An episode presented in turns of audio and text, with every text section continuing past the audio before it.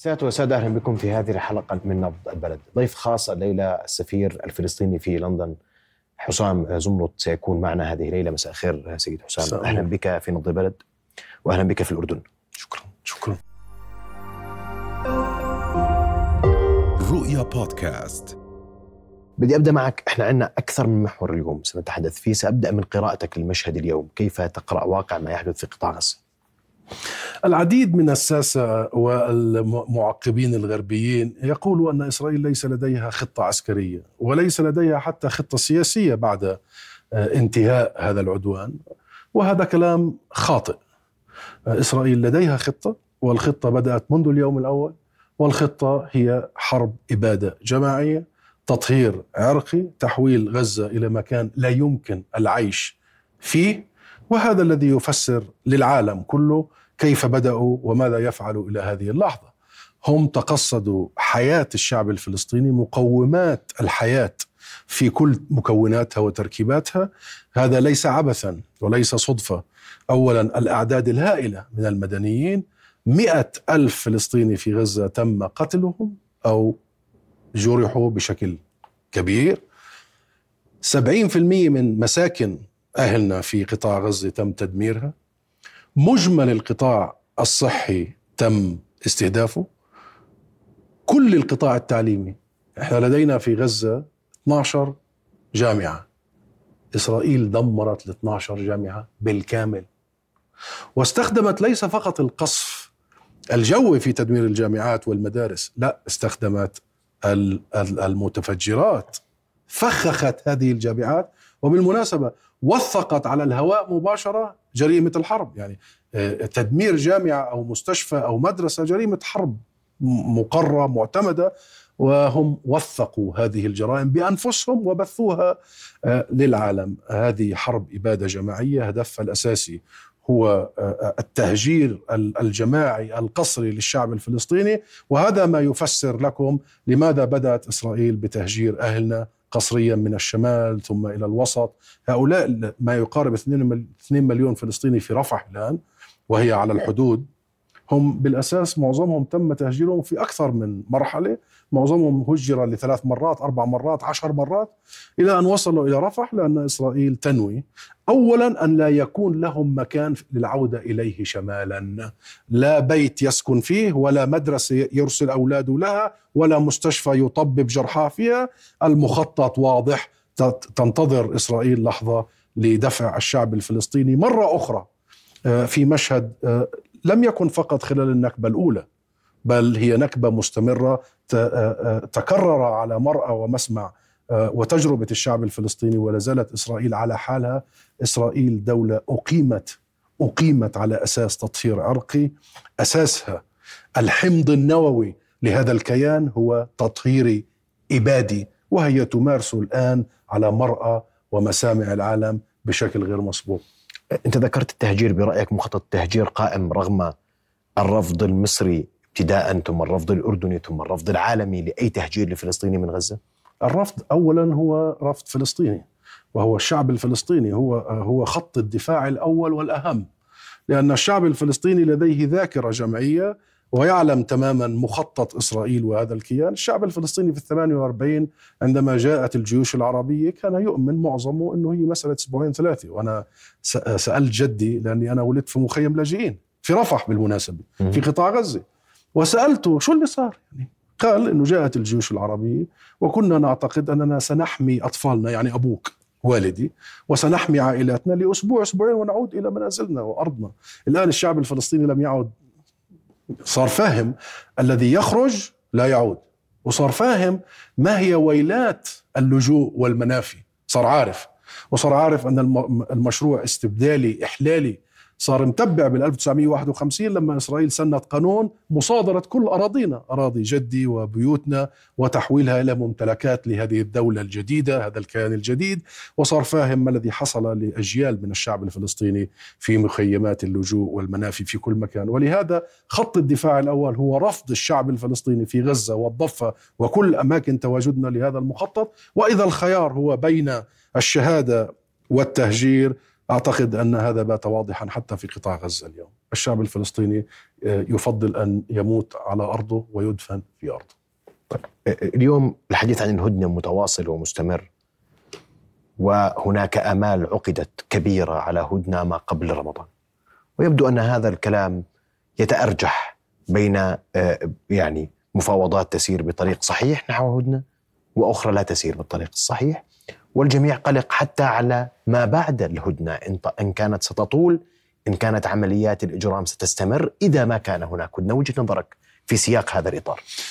نتنياهو وهذه الحكومة الإسرائيلية المتطرفة المسعوره العقائدية آه، آه، لا تريد أن يقف هذا العدوان.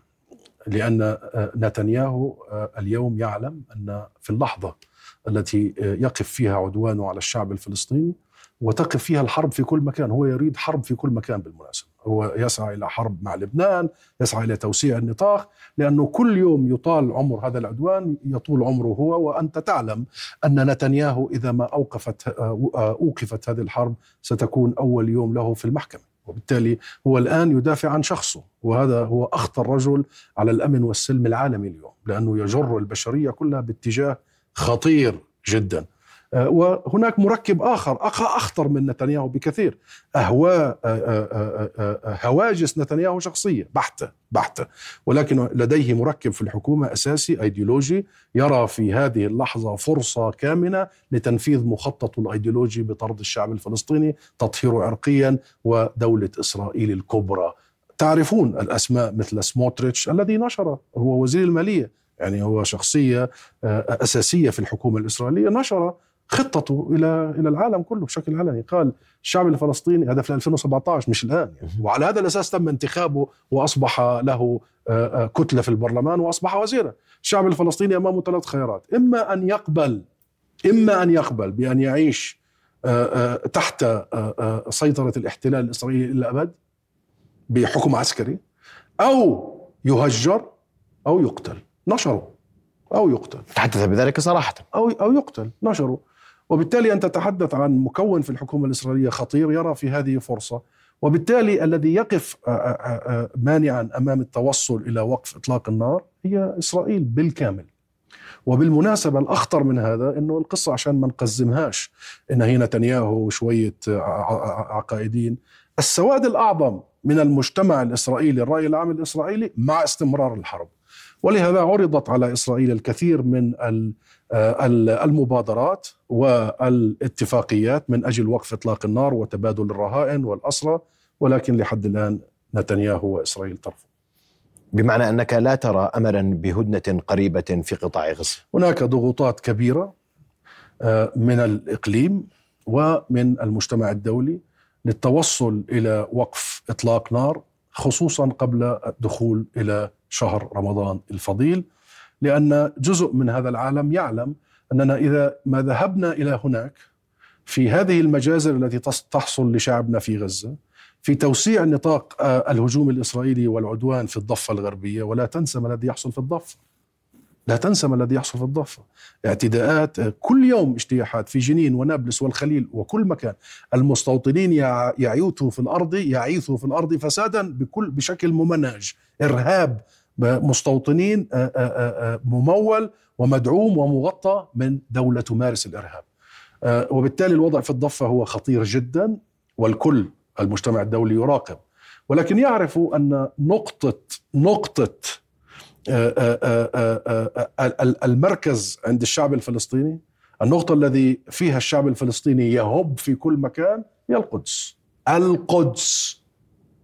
ويعلم العالم ما حصل في هبة الشيخ جراح نعم. قبل سنتين ويعلم الذي حصل في هبة البوابات قبلها البوابات الإلكترونية ويعلم الانتفاضة الثانية وشارون واجتياح المسجد الأقصى نحن بالنسبة لنا كشعب فلسطيني القدس هي الخط الأحمر يعني بالبند العريض وبالتالي إذا ما ذهبنا بهذه العقلية الهمجية البربرية الإسرائيلية وما يحدث في في الحبيبة غزة وهذا الانتشار والتقصد لأهلنا في الضفة وما يحصل آه، من آه، آه، بنغفير ومنع الفلسطينيين من الوصول إلى المسجد الأقصى في الشهر الفضيل. هذه تركيبة لمستوى جديد من الإجرام ومن العدوان على الشعب الفلسطيني. ولهذا هناك جهود حقيقية من أجل التوصل لوقف إطلاق النار. يتبع نقاش جدي حقيقي ولكن لحد الآن إسرائيل تشتري الوقت. إسرائيل داخلة في حملة علاقات عامة. تحاول الاقناع انها هي مرنه ولكن كله كذب. لحد اللحظة كذب نتنياهو يريد أن يطيل عمر هذا العدوان بأي طريقة ممكنه طب محكمة العدل الدولية وقراراتها أهم شيء وهي وهي سلمت. الاحتلال سلم رده لهذه المحكمة. لنرى ما الذي سلموا ولكن المحكمة حكمت بشكل واضح في جزئيتين. في جزء جزئية التدابير المؤقتة وفي جزئية اتهامها بارتكاب جريمة التطهير جريمة الإبادة الجماعية والتطهير العرقي. ولكن الإبادة الجماعية جينوسايد في الشق الأول حكمت المحكمة لصالح جنوب أفريقيا أن على إسرائيل وقف قتل الفلسطينيين على إسرائيل وقف تدمير ممتلكات الفلسطينيين بيوت ومدارس وجامعات على إسرائيل إمداد وتوفير المساعدات الإنسانية. بالمناسبة بالقانون الدولي أخي محمد الاحتلال الاحتلال ليس له حقوق. الاحتلال العسكري ليس نعم. له حقوق. الاحتلال عليه واجبات عليه مسؤوليات يعني. واحد من مسؤولياته هي مسؤولية توفير الحماية للشعب تحت الاحتلال. هذا الاحتلال اللي لازم يعمل هيك. وأيضا توفير الخدمات التعليم والصحة والخدمات الإنسانية. فالمحكمة قالت هذه من مسؤوليتك لازم أنت توفر. ولا تمانع وما تحط حواجز أمام دخول المساعدات الإنسانية. رابعا يجب أن لا تتلاعب في الأدلة إنك ارتكبت أنت كمحتل جريمة إبادة جماعية. وخامسا تقديم تقرير. الآن منذ أن صدر قبل شهر ونيف هذا القرار إسرائيل خرقت كل واحدة من الخمس بشكل فاضح أمام كل الجميع. استمرت.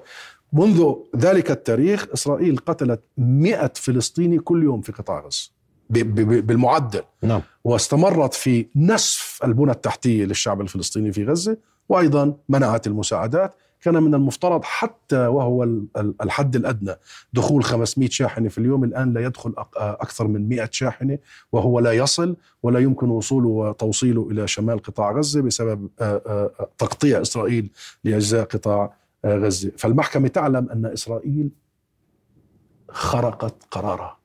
فنحن ننتظر ما الذي سيخرج من هذه المحكمة. مش ستخرق قرارها خرقت وخلصت وتجاوزت كل الحدود القانونية في المعنى الثاني وهو ليس أقل أقلية في موضوع اتهام إسرائيل بجريمة الإبادة الجماعية جينوسايد المحكمة أقرت بمشروعية وبأهلية القضية التي تقدمت بها جنوب أفريقيا أن هذا أن تهمة الإبادة الجماعية على إسرائيل بلوزبل بلوزبل يعني لديها وجه وجه حق.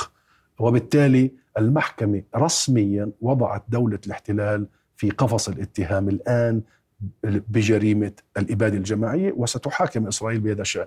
ولهذا أقول لك آه، المحكمة محكمة العدل الدولية وما حصل وجنوب أفريقيا والجهد الذي شاركناها به هو أهم خطوة وأول خطوة منذ قيام هذه الدولة المارقة. منذ قيام دولة الاحتلال إلى اليوم أهم خطوة على طريق المحاسبة الدولية. أهم خطوة. ويجب أن تعلم جنوب أفريقيا درس لكل الدول لأن جنوب أفريقيا لم تقم بذلك حماية للشعب الفلسطيني. جنوب أفريقيا فقط نفذت التزاماتها هي كدولة متعاقدة في القانون الدولي. عندما يمارس جريمة الإبادة الجماعية يجب أن تلتزم كل دولة وتنفذ كل دولة التزاماتها بوقف الإبادة ووقف العدوان جنوب أفريقيا أظهرت أن هذا ممكن والعالم لا زال يتقاعس في مسؤولياته بهذا الاتجاه. بس سؤال وأنت ذكرت أن الخرق تم. تم نعم. ماذا نتوقع من المحكمة؟ ماذا, ماذا نتوقع من المجتمع الدولي؟ أنت تعرف تماما كيف يفكر هذا المجتمع الدولي اليوم. طبعا. آه، وأعرف تماما أن المحكمة ليس لديها أسنان. ما لهاش إيدين ولا رجلين ولا تستطيع التنفيذ. ما إحنا مشكلتنا في النظام الدولي أنه نظام غير قابل لتنفيذ. قراراته إلا إذا ما قررت أحد الدول العظمى استخدام السلاح. آه، آه، وفي هناك الفصل السابع والنقاش طويل. ولكن منذ السابع من أكتوبر ومنذ العدوان الإسرائيلي على شعبنا آه، انكشف هذا النظام. ما هي أساسات النظام الدولي؟ ثلاثة. بعد ويلات الحرب العالمية الثانية وملايين القتلى هذه الفظائع التي حصلت في البشرية تحديدا في أوروبا يعني ما صارتش عندنا صارت في أوروبا. ولكن تداعيات كونية. قرر العالم قرر العالم كله البشرية عشان هيك بسموها يونيفرسال فاليوز القيم الدولية القيم الإنسانية العالمية. هاي مش قيم غربية يعني قيم الحق والعدالة والحرية آه والمساواة تحت القانون. هذه مش قيم بريطانية ولا أمريكية. صحيح. هاي قيم أردنية وقيم شرقية وقيم غربية. إحنا كنا تجمعنا وقررنا أن نقول نيفر اجين شو يعني نيفر اجين لن نسمح بهذا أن يتكرر مرة أخرى ما حصل. فتأسس النظام الدولي على أساس أن الحروب يجب أن يتم منعها. ليست الخيار الأول. ولهذا أسسنا مجلس الأمن الدولي. يعني مجلس الأمن الدولي أهم مهمته الأولى منع الحروب. بدك تقول إنه نجح؟ فشل. فشل بشكل ذريع. ثانيا ثاني هذه المبادئ للنظام الدولي أنه إذا ما حصلت حروب يجب أن يكون وهناك قواعد لإدارة هذه وكيفية حصول الحروب في قواعد. ممنوع تقتل أطفال. يعني قواعد واضحة. ممنوع تمنع الغذاء ممنوع تستخدم التجويع والمرض كأداة حرب ممنوع ممنوع تنقل مواطنينك من المكان من دولة الاحتلال إلى الأرض المحتلة يعني المستوطنات. يعني في جملة من القواعد لعملية الحروب اللي وضعناها سويا وأيضا العالم فشل لأن إسرائيل تخرق هذه القواعد منذ تأسيسها ولكن في الأشهر الأخيرة خرقتها على الهواء مباشرة وبشكل فاضح وبالجملة ليس بالقطاعي ثالثا إذا ما تم خرق هذه القواعد في نظام قضائي دولي اسمه المحكمة محكمة العدل الدولية والمحكمة الجنائية الدولية ال ICC ومجلس حقوق الإنسان في جنيف هيئات مختلفة لمتابعة من يخرق ومحاسبة من يخرق وجلبه للعدالة. نعم. لهذا رأيتم ما حصل في البلقان عندما حصلت القضايا في منتصف التسعينات. مجرمي الحرب جلبوا إلى هذه المحاكم وحكموا يعني. ولكن في الخمس شهور السابقة تبين بما لا داعي مجال للشك أن المنظومة الغربية حقيقة توظف النظام الدولي فقط ضد أعدائها فقط ضد إيش؟ أعداء. ولا توظف هذه المنظومة ضد أصدقائها وحلفائها. فعندما يأتي الموضوع إلى أوكرانيا روسيا فورا بياخذوها على محكمة الجنائية الدولية والمحكمة العدل واللي بدك إياه. عندما يأتي الموضوع لفلسطين إسرائيل هي الاستثناء لكل القواعد. وهذا انكشف بشكل فاضح اليوم.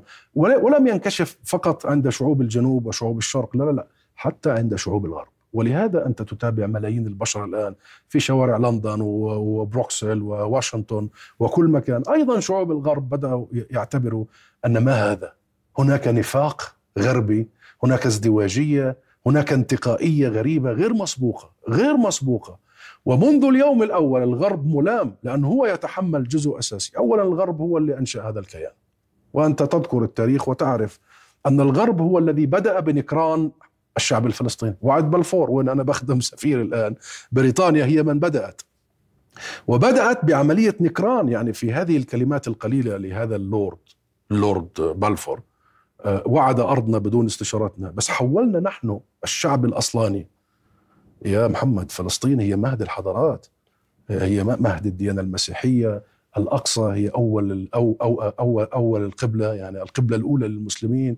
هذه بلد لها تاريخها وحضاراتها وشعب عريق. حولنا إلى non Jewish minorities يعني أقليات غير يهودية. ماذا يعني ذلك؟ نزع عنا لغى لغى صفة الشعب هذا الاستعماري الاستعلائي اللي قاعد في لندن لغى عن شعب عمره آلاف السنين صفة الشعب. ثم جاءت بريطانيا بالانتداب البريطاني لاحقا على فلسطين بوعد أنها ستحضر الشعب مرة أخرى عقلية استعمارية للاستقلال، يعني جايين عشان إحنا نستقل، حضرونا للنكبة، حضرونا إلى نكبة ال 48 اذا إشكالنا غربي ولكن الغرب في هذه اللحظة في الشهور الأخيرة انكشف. المنظومه الرسميه الغربيه والإعلام التقليدي الرسمي الغربي انكشف. طيب. وهنا بسألك عن هل تغير وجهة نظر هذا الإعلام فيما يحدث في قطاع غزة من 7 أكتوبر اليوم وأنت اشتبكت معه طويلا وإلى اليوم تشتبك معه؟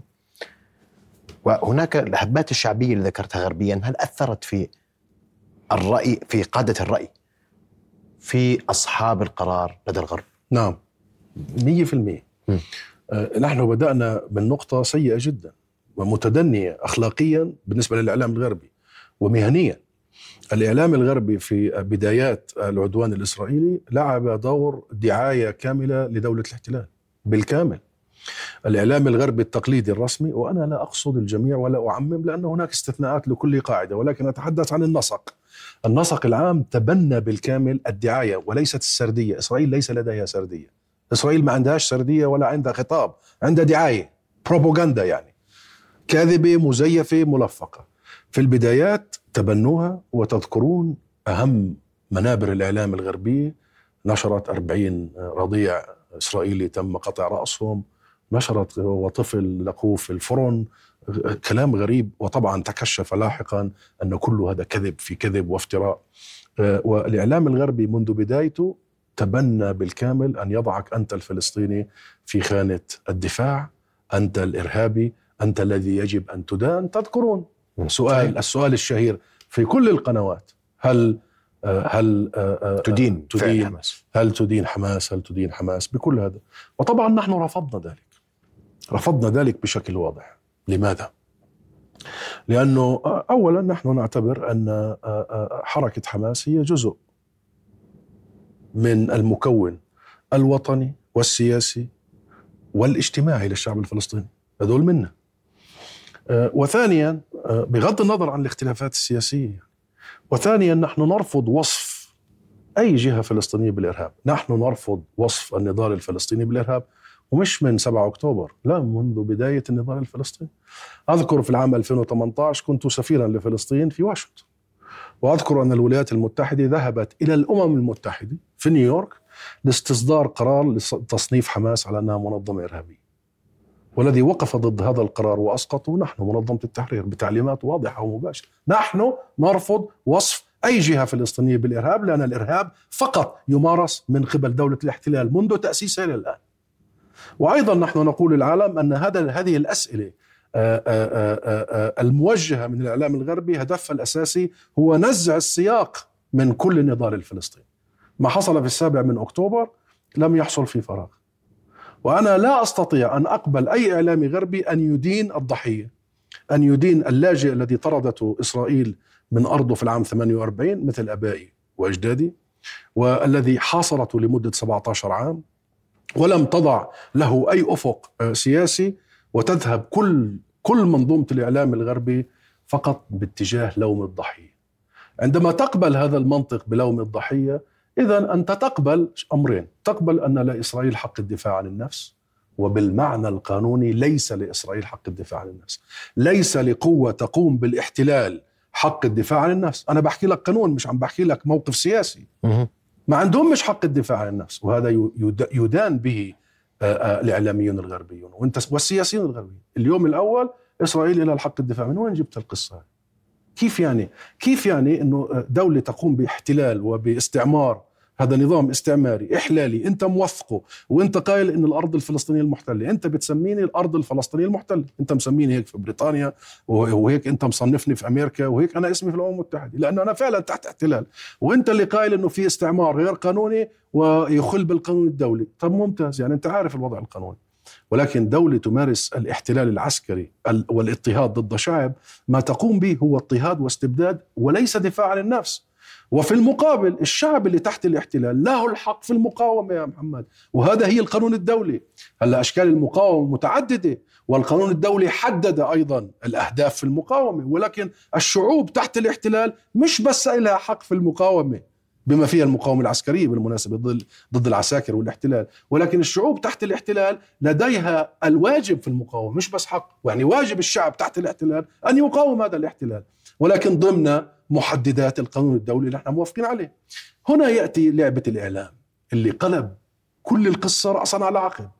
يعني أعطى للمعتدي حق الدفاع عن النفس. وصورك على إنك أنت الإرهابي والمعتدي والغازي واللي لازم تدان. واستمر ونزع كل السياق التاريخي عن القصة. وكانها قصة صارت هيك فجأة نزلت من من مارس ولم يكن من المريخ يعني. ولم يكن هناك سياق تاريخي يعني ابدا. ما كانش في نكبه وما كانش في حصار وما كانش في سرقة لاراضينا في الضفة وما كانش في كل الاستفزازات في القدس وما كانش ولا شيء. فقط إنه صار هذا الموضوع خارج هذا هو لعبة الإعلام. ولعبه خطيرة جدا ولهذا رفضناها وتحديناها وسنستمر في تحديها على قاعدة أن نضال الشعب الفلسطيني عمره 100 سنة. هذه الحركات تأتي وتذهب الفلسطينية ولكن هذا نضال شعب مشروع عمره 100 سنة ومستمر إلى أن نصل لحقوقنا. هذا النضال هو ضد الاضطهاد ضد الاحتلال ضد العنصرية ضد الأعلوية اللي عند عند عند بعض الإسرائيليين وضد الحصار. ونحن قلنا أن نضالنا له علاقة بالحرية والعدالة وتحقيق الحقوق المشروعة في في التحرر والعودة. وهي مصانة يعني. ما الاختلاف بيننا وبين أي شعب آخر يطالب بهذه وبالتالي حصل التغيير. يعني منذ شهرين أو ثلاثة لم يعد الإعلام الغربي يسأل سؤال هل تدين لاحظت أنت؟ صحيح. بطلوا يسألوا هذا السؤال. لأنه تم مواجهتهم من العديد إنه وين رايح أنت في هالسؤال؟ وين رايح؟ تعال نتفق أنت تعال نحط معايير لأسئلتك يعني. وتسألنيش أنا اللي بدي أسألك يعني. معايير. أنت بتقول إنه الطرف الفلسطيني الفلاني إرهابي. تعال نتفق على تعريف الإرهاب. شو تعريف الإرهاب؟ تعريف الإرهاب هو تقصد المدنيين من أجل هدف سياسي. هذا طيب. إسرائيل قامت على هذا يعني قامت بأعمال إرهابية مش بس ضد الشعب الفلسطيني على فكرة ضد بريطانيا. إذا بتذكروا تفجير فندق آآ آه، آآ آه، آآ آه، نسيت اسم الفندق الآن. وأماكن عديدة الملك داود وأماكن عديدة. إسرائيل قامت على الإرهاب. وإسرائيل لا زالت للآن تتقصد في كل حروبها المدنيين ما أنتم شايفين شو في غزة؟ بدكم أكثر من 12 ألف طفل 30 ألف شهيد معظمهم نساء وأطفال. طيب هل إسرائيل إرهابية؟ وبنسألهم هذا السؤال بقى في الموزية لأنه هو هو منافق. هو يكيل بمكيالين هو مقتنع أن هذا المصطلح بس بتطبق على الناس اللي عيونها سمر زيك يعني. عن جد. بزبطش بتطبقش على حدا عيونه زي عيونه. وهون انكشفت هاي هذا الم... يا عمي تعال اتفق أنا وياك على المعيار وبعدين بنشوف. بعدين من هناك تعال أنت بتقدر توصف شعب تحت احتلال واستعمار واضطهاد وحصار وكل عنف مستوطنين وإرهاب مستوطنين. بتقدر توصف نضاله بأنه إرهاب. على أي قاعدة أخلاقية أو قانونية بتوصف هذا. فعم بيحصل تحدي حقيقي لهذه الرواية الغربية. وكمان في نزع للانسانيه للمواطن وللشخص الفلسطيني. في وهذا هذا هذا عمل دام لسنوات يا محمد. يعني بالنسبة دائما يذكر الفلسطيني في سياق شيطاني. شيطنا شيطنا ما بذكر الفلسطيني إنه هو كان مهندس ومرته كانت معلمة مدرسة وابنهم اللي اغتالته إسرائيل وهو مرايع على المدرسة كان بيحلم يكون أو رائد فضاء. بذكرناش بالمعنى الإنساني. بذكرنا بس بالمعنى الشيطاني عن جد. يعني بالمعنى السيء السلبي. إنه إحنا جنمن شو بالانجليزي لكن لكن برأيك هذا تغير اليوم؟ عم تبدل عم بتغير عم بتغير عم بتغير وبشكل سريع بسبب الضغط الشعبي الهائل وبسبب التحدي لهذه الرواية وبسبب الإعلام الاجتماعي.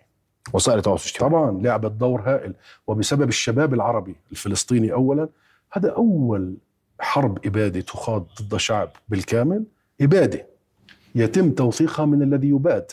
يعني الشعب الذي يباد هو اللي عم بيوثق جريمة إبادته واغتياله وبنشرها للعالم وأنا بدي أحيي شبابنا لأنه هاي بطولة لم تكن مسبوقة. إنه طيب إسرائيل قتلتني ولكن أنا ساكشف هذا لكل العالم. وبطولة في الإعلام الفلسطيني والعربي في غزة اللي استمر لأنه الإعلام الدولي مرة أخرى لم يكن موجودا. الإعلام العربي لنشر الصورة ولكن الصورة مش كافية. لابد من منابر. هنا أتى دور الشباب الفلسطيني ودور الشباب العربي منهم الأردني اللي اللي انتفض الكترونيا وغطى هذه المساحة الهائلة وأوصل المعلومة كلما أمكن لأنه كمان في حملات ضدنا في وسائل التواصل الاجتماعي. أنت بتعرف تحديد المحتوى الفلسطيني هائل صحيح. ولكن تمكن لأنه العدد هائل. من شبابنا في إيصال ملايين من المنشورات التي وصلت إلى ملايين من البشر في الخارج. أقول لك بس إحصائية واحدة قراتها في الشهر الأول من العدوان الإسرائيلي على أهلنا في غزة كان ال hashtag Free Palestine على منبر واحد التيك توك وصل التفاعل معه 37.5 مليار مليار فيش 37 مليار بني آدم في الدنيا بس ما هو الواحد بتفاعل معه أكثر من مرة. فيما الهاشتاج تبع إسرائيل ما وصلش نص مليار. اللي هو we stand with Israel هذا فقط مؤشر اللي بقول لك إنه شبابنا قاد ثورة إلكترونية غير مسبوقة وصلت لعدد هائل من البشر هؤلاء البشر نزلوا على الشوارع. وهذا اللي عم بتشوفه اليوم هو تغير وانقلاب غير مسبوق. هذا أثر على الإعلام التقليدي الغربي لأن الإعلام التقليدي الغربي لم يعد يستطيع أن يستمر في لعبته. جميل جدا. طيب وإنت حكيت عن دور التواصل الاجتماعي واليوم أنا بدي أنتقل لجانب آخر وإحنا بنحكي اليوم عن البعد السياسي ونظرة العالم سياسيا للفلسطيني للعربي ولدينا مواقف عربية واضحة، لدينا موقف فلسطيني واضح، لدينا موقف حماس، موقف الجهاد وسؤال منظمة التحرير الفلسطينية اليوم، اليوم مفتوح هذا السؤال على أوجه. وأنا بدي أسأل وجهة نظرك كيف تقرأ الغرب ونظرة الغرب لمنظمة التحرير للسلطة الفلسطينية لحماس؟ هي مشتقة من نظرة إسرائيل وإسرائيل دائما ما حاربت منظمة التحرير بكل الاتجاهات. وأنتم تعلمون أن إسرائيل لا زالت تحارب منظمة التحرير إلى الآن.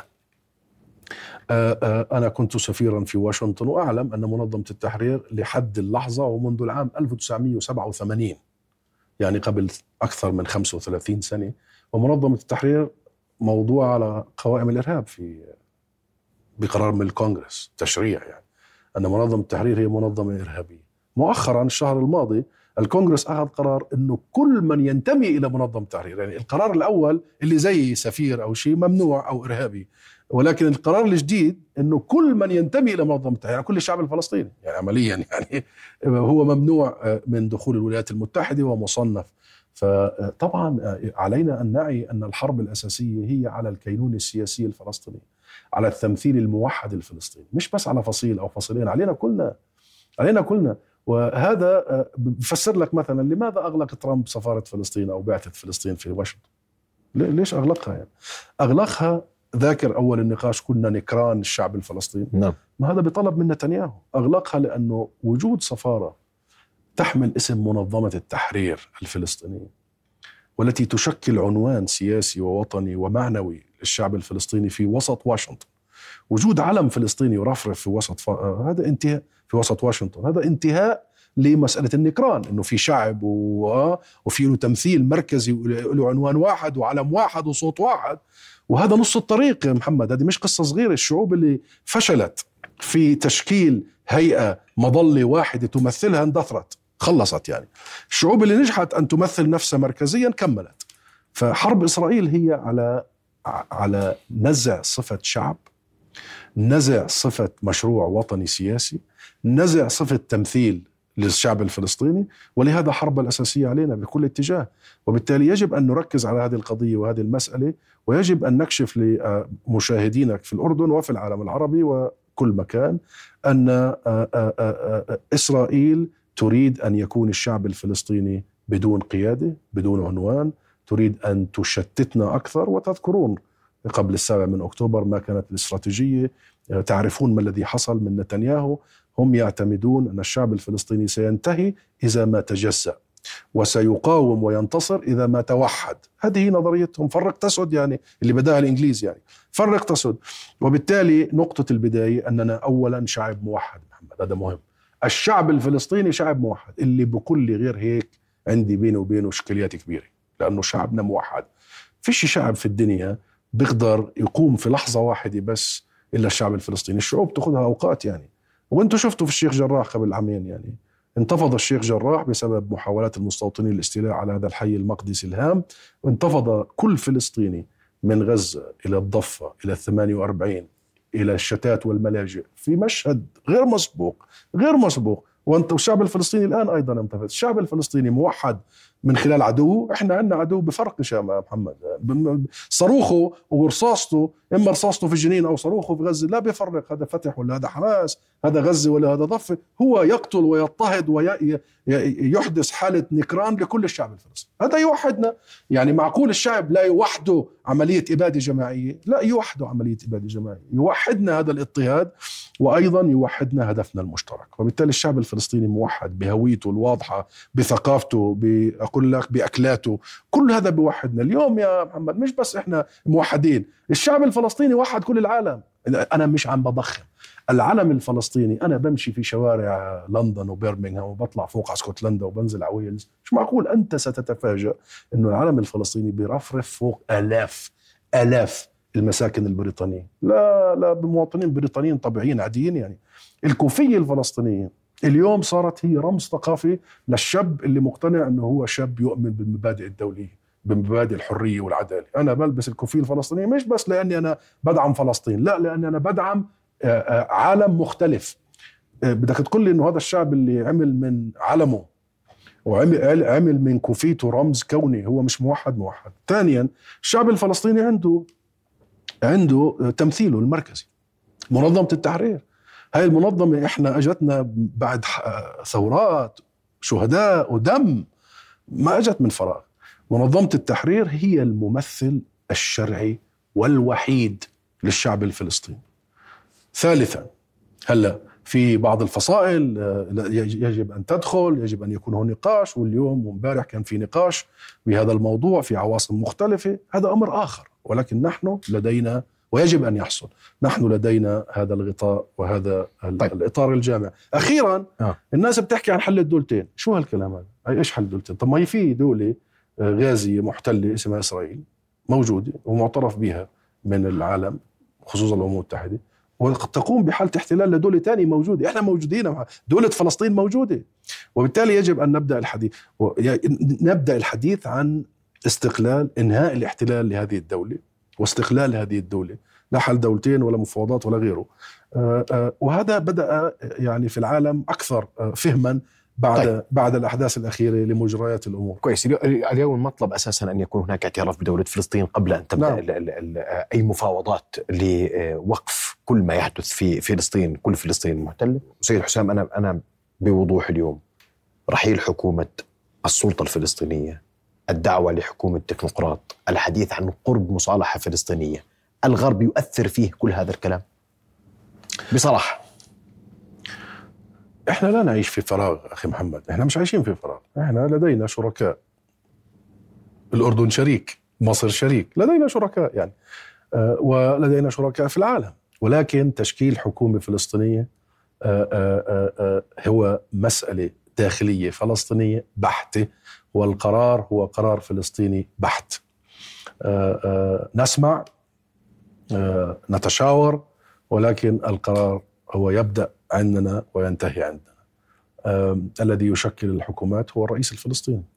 وبالتالي هذا الأخير هو اولا احتجاج هائل على ما الذي فعلته إسرائيل لإفشال الحكومة السابقة. أنت لا تتخيل حجم المتاريس السياسية والعسكرية الأمنية والمالية أمام الحكومة السابقة. إسرائيل أخذت قرار بأن تقرصن على أموالنا آه، آه، تجتاح وتهشم كل بنانا التحتية وبالتالي النموذج السابق كان نموذج لا يمكن أن يستمر فيه.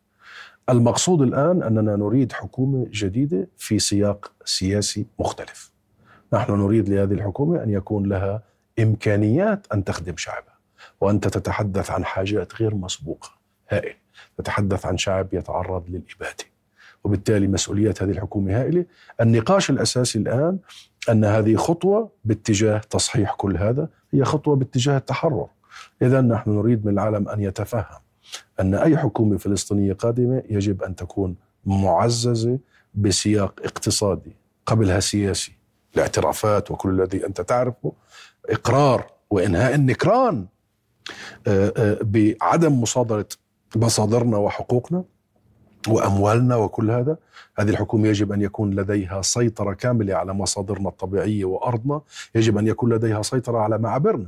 أنا بدي أعمل اتفاق تجارة حر بيني وبين الأردن. مش معقول إنه في حكومة لا تستطيع أن تسيطر ولا تعمل اتفاقيات تجارة مع أطراف ثالثة. شو هالحكي هذا؟ وبالتالي المقصود ليس فقط نشيل زيد ونحط عبيد. المقصود تغيير كل السياق. هذا هو المقصود. وترتيب البيت الداخلي الفلسطيني نعم. جزء من هذا السياق؟ نعم نعم يجب أن يكون جزء من هذا السياق. ولكنها مرة أخرى عملية عضوية فلسطينية. وأي تدخل خارجي سافر سيكون ولا يكون معطل. يجب أن يتوقف أي أحد عن التدخل في الشأن الفلسطيني. يعني فلسطين لديها ما يكفيها. طيب اليوم الفلسطيني تعلم من اوسلو ان صح التعبير أنه يريد اعتراف بالدولة اولا ومن ثم السير في المفاوضات، العالم يقبل بذلك، يقبل بهذه المعادلة اليوم. برأيك؟ نعم. العالم بدأ مقتنع أن عملية النكران التي دامت لأكثر من 107 عوام منذ وعد بلفور إلى الآن أفشلها الشعب الفلسطيني، أفشلناها. ومش من اليوم ومش قبل سنة ومش قبل سنتين. فشلناها منذ إحنا بدينا أول ثورة بال 1919 يا محمد. واستمرينا في الثورات والإضراب العظيم بال 1936 هذا كله قبل النكبة. يعني الشعب الفلسطيني في حالة نضال واشتباك دائم واخذنا وقت آه، كثير ولكن اليوم نحن أفشلنا على مدار ومسارنا وتاريخنا مسألة نكراننا. لا يمكن لأحد أن ينكر وجود الشعب الفلسطيني ولا يمكن لأحد على هذه الأرض عاقل أن ينكر حقه في تقرير المصير وحقه في العودة. ابدا ابدا. هلا براوغ هذا أمر آخر. ولهذا نحن انتزعنا مقعد لفلسطين في الأمم المتحدة. الفيتو الأمريكي اعترضنا ما قدرناش نأخذ دولة كاملة العضوية رحنا على دولة غير عضو. ولكن دولة the state of Palestine مكتوبة في نص الأمم المتحدة. هذه مسيرة طويلة من وعد بلفور اللي إحنا بطلنا شعب لهذه القصة. إذا العالم يتقدم بسبب نضال الشعب الفلسطيني ومقاومته المشروعة وبسبب أن لدينا أيضا عنوان سياسي واضح جاء بناء على وكانت نتاج من نضال آه، هذا الشعب. هذا هذا العنوان الواضح منظمة التحرير آه، تقدمت بشكل واضح إلى العالم من أجل إنهاء هذا النكران والاعتراف به. اليوم فقط تعترف بفلسطين 139 دولة 139 دولة. من أصل 193 وبالتالي آه، اليوم فقط هو النادي الغربي الولايات المتحدة بريطانيا أوروبا كندا أستراليا. وفي تقديري أن المطلوب منهم هو الاعتراف وهناك ضغط وسمعتم وزير خارجية بريطانيا مؤخرا لأول مرة منذ وعد بلفور بيقول أن بريطانيا تدرس الاعتراف بفلسطين قبل التوصل لحل سياسي. يعني مقدمة لحل سياسي وليس مخرج من حل سياسي أو ناتج من حل سياسي وهذا تغير كبير. أنا في تقديري هذا سببه نضال شعب شعبنا. عناده تجذره تجدده دائما استمرار. مفاجأة العالم دائما آه، آه، آه، صدم العالم دائما إنه شعب اللي براهن إنه الله بدنا نلتف على القضية الفلسطينية. ما إحنا صرنا كم من سنة عايشين بهالقصة. إنه يمكن الالتفاف عن القضية الفلسطينية. أن القضية الفلسطينية تبخرت. ما هو نتنياهو كان بيشتغل شغل يعني الكلاون عارف هذا اللي بيطلع من كمه الأرنب وهي إيه، خلصت القضية الفلسطينية. وصار بده يصير تطبيع مع بلاد أخرى وكأنه الصراع هو ما بين إسرائيل ودول أخرى في المنطقة. يعني أس أس أس مشكلة إسرائيل هي مع الشعب الفلسطيني. الحرب معنا إحنا. والسلام فقط سيكون معنا بعد تحقيق حقوقنا. ولكن هذا النهج تعمق وبالتالي الشعب الفلسطيني منذ بداية هذه المؤامرة علينا إلى اليوم دائما ما يقلب الطاولة. اليوم شعوب العالم وحكامها باتوا مقتنعين أنه لا يمكن الالتفاف عن الشعب الفلسطيني. كيف بدنا نصرفه؟ لدينا عمل هائل وبده تكميل والأمور مش يعني تلقائية. لا بدها شغل ولكن أهم شيء حصل هو هذا الانقلاب في الرأي العام الدولي. هذا أهم شيء لأنه يبنى عليه محمد يبنى عليه. يكيش سياسيا؟ ها؟ يكيش سياسيا نعم اليوم؟ نعم ولكن الفلسطيني قادر على تكييش ما يحدث سياسيا بأفضل نتائج ممكنة في الفترة الراهنة؟ نعم ولكن نعم يكيش سياسيا. كل الشعوب اللي حصلت على دعم حقيقي اجى من الشعوب مش من الحكومات. أذكر لك جنوب أفريقيا ونيلسون مانديلا والحزب الوطني الافريقي الأفريقي. شعوب العالم هي اللي خنقت نظام الفصل العنصري مش الحكومات الدولية. حملة مناهضة نظام الفصل العنصري اللي بالمناسبة بدأت في لندن ونقطة انطلاقها بريطانيا وعصبها كان بريطانيا. لأن الشعب البريطاني شعب لديه عصب إعلامي دولي مجتمع مدني شعب يقارئ يعني وشعب بالمناسبة عندما يعرف الحقيقة بصير مناصر ويعني مناصرته مستدامة. الحملة الدولية هي اللي خنقت نظام الفصل العنصري وآلت إلى سقوطه. وإذا وخروج نيلسون مانديلا من السجن وحرية جنوب أفريقيا إذا هذه الأنظمة تسقط من الخارج. أنت يجب أن تحاصرها. وأنت فقط يمكنك ان يمكنك أن تراهن على الشعوب في هذه المعادلة، مش تراهن على الحكومات، لأنه زمن جنوب أفريقيا لا تاتشر كانت مع الحملة ولا ضد النظام الفصل العنصري، ولا إدارة ريغن في أمريكا، شعوب اللي دفعت هذا الموضوع ودفعت حكوماتها للتغيير، وأنا أشهد إنه هذا الآن في فل... بخصوص فلسطين يحصل، ولكن هذا يحتاج عمل. متواصل وكبير وتعاون هائل وحملة تتحول من مجرد ردة فعل إلى حملة كونية مثل ال anti-apartheid movement وأنا أعتقد ان يمكننا فعل هذا. بسؤال أخير هناك مساعدات تقدم اليوم عربيا ودوليا لقطاع غزة؟ رغم كل ما يحدث حولها وحول ومحاولات الاحتلال تشويه صورة هذه المساعدات وتأطيرها بأطر مختلفة وارتكاب مجازر بحق الفلسطينيين في محاولة حصولهم هذه المساعدات تكفي لا تكفي ماذا ماذا يريد الفلسطيني اليوم من العالم ومن العرب تحديدا؟ واضح أن إسرائيل تستخدم الجوع والتجويع التعطيش المرض في حرب الإبادة على الشعب الفلسطيني. هذا واضح. لا شيء يؤثر في أنا شخصيا بجانب كل مشاهد وفضائع قتل شعبنا أكثر من تجويعه يعني الفيديو الوحيد اللي أنا بكيت فيه عندما رأيت طفل فلسطيني يحاول تجميع حبوب من الطحين من الرمل وبحطها في جيبته لأنه مقتنع إنه هاي بالنسبة له ذهب. راجع على والدته على على أخوه الطفل من شان طعمه. هذا مشاهد يجب أن لا يسمح بها على الإطلاق. وإسرائيل تفعل هذا على مرأى ومشهد من أهلنا ومن من ظهيرنا العربي غير مقبول. وطبعا ستحاسب إسرائيل على كل هذا ولكن يجب أن يكون لدينا إمكانيات مختلفة لتزويد أهلنا بما يحتاجون. ما تقوم به إسرائيل هو عمل ليس فقط غير أخلاقي هذا مستوى جديد من البربرية مستوى جديد من ال... شو الكلمة اللي بدي أقول لك إياها؟ من اللا اخلاق إسرائيل غرقت غرقت في مستنقع لن تصحو منه. صورتها يعني صورتها تهشمت في عقول ملايين البشر. ولكن يجب أن نتحدى هذا وهذا ما بنتحدى بالترجي. يجب أن لا نترجى إسرائيل إنها تدخل لنا كمان كم من مسؤوليتها القانونية إنها تدخلها. ولو هي لم لا تدخلها يجب أن تحاصر. تحاصر من الجميع. لأنه أنا بشاهد المظاهرات اللي بيقوم بها مواطنين في دولة الاحتلال إسرائيليين. بيروحوا بيقفوا على المعابر وأكيد شفتها معهم يمنعوا دخول الشاحنات صحيح. اللي بتحمل حليب لأطفالنا. ما هذا؟ هذه قمة اللا إنسانية قمة اللا أخلاق قمة العنصرية والحقد. طفل يمنع دخول حليب لطفل آخر. اذا يجب أن تحاصر إسرائيل ويجب أن تعامل بالمثل وإلا لن تسمع لأي أحد. هذا اولا. ثانيا ما هو قمه القمه العربيه اللي حصلت في الرياض أخذت قرار واضح بكسر الحصار عن غزة. ماذا ننتظر؟ ماذا ننتظر؟ ننتظر كمان آلاف مثل حنين جمعة اللي توفت الأسبوع الماضي في غزة. في مدينة غزة لأنه توفت بسبب الجوع والعطش. ننتظر لأنه طفل عمره شهرين في مستشفى الشفاء آه، آه، توفى بسبب إنه لم يعطيه سوائل كافية خلال الأسابيع السابقة. شهرين عمره. محمد جنيد غير مسبوق هذا اللي يحصل. وشو عم نستنى إحنا؟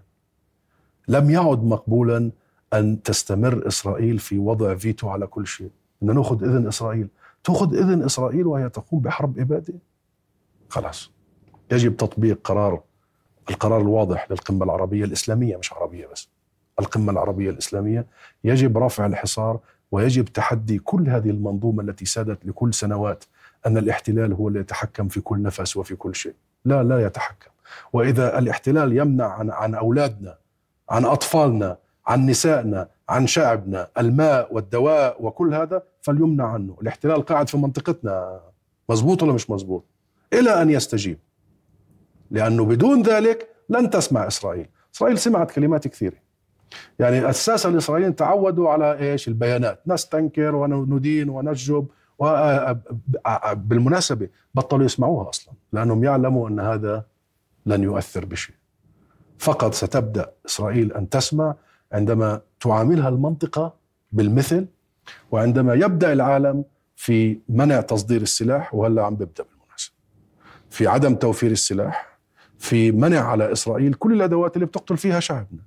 ساعتها سيسمعوا وراح تسمع معلومات جديدة وأخبار جديدة من بعض الدول الغربية الوازنة بشأن منع تصدير السلاح بسبب الضغط الشعبي والقانوني الهائل على حكوماتهم. وشفتوا شو سوت محكمة في لاهاي في هولندا ضد تصدير قطع غيار للطائرات اف 16 في إسرائيل وهذا آخذ في الاتساع وستسمعوا شيء قريبا في بريطانيا وأيضا في حديث في الكونغرس الأمريكي الآن وفي الولايات المتحدة إذا بدك توقف إسرائيل هيك بتوقفها ما بتوقفها لا بالبيانات ولا المناشدات. رسالة أخيرة بنص دقيقة إذا عندك رسالة اليوم زيد حسن. رسالة الأساسية اللي من قلبي إنه أنا لحد وقت قريب سنوات قريبة كنت عندي أمل. أنا دائما عندي أمل يا محمد. بصحى الصبح هيك وبغذي حالي بشوية أمل لأنه بدون هيك وضعنا بيكون صعب. وهذا مش تفاؤل. أنا ما ما مش من جماعة التفاؤل أنا من جماعة الأمل الهوب يعني.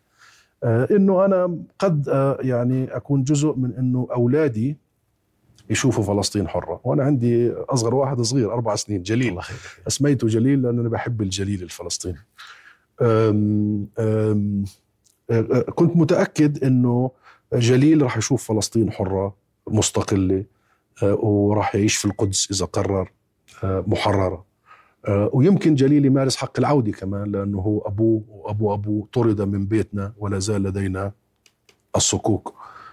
ولكن اليوم أنا خصوصا السنتين الاخيرات الأخيرتين بديت أؤمن إنه الأمل تبعي منسوبه علي شوي إنه يمكن أشوف هذا الكلام في حياتي أنا مش في حياتي. وهذا هو كلمتي الأخيرة. إسرائيل بانت على حقيقتها. هي دولة فقط قادرة على قتل الأطفال والنساء. بس هي دولة قادرة على تهشيم بنى تحتية ومستشفيات. بس بانت على حقيقتها وانكشفت أمام كل العالم. يراد لنا إيمان وقناعة واستمرار وعدم تردد ويراد لنا مؤازرة حقيقية من ظهيرنا العربي.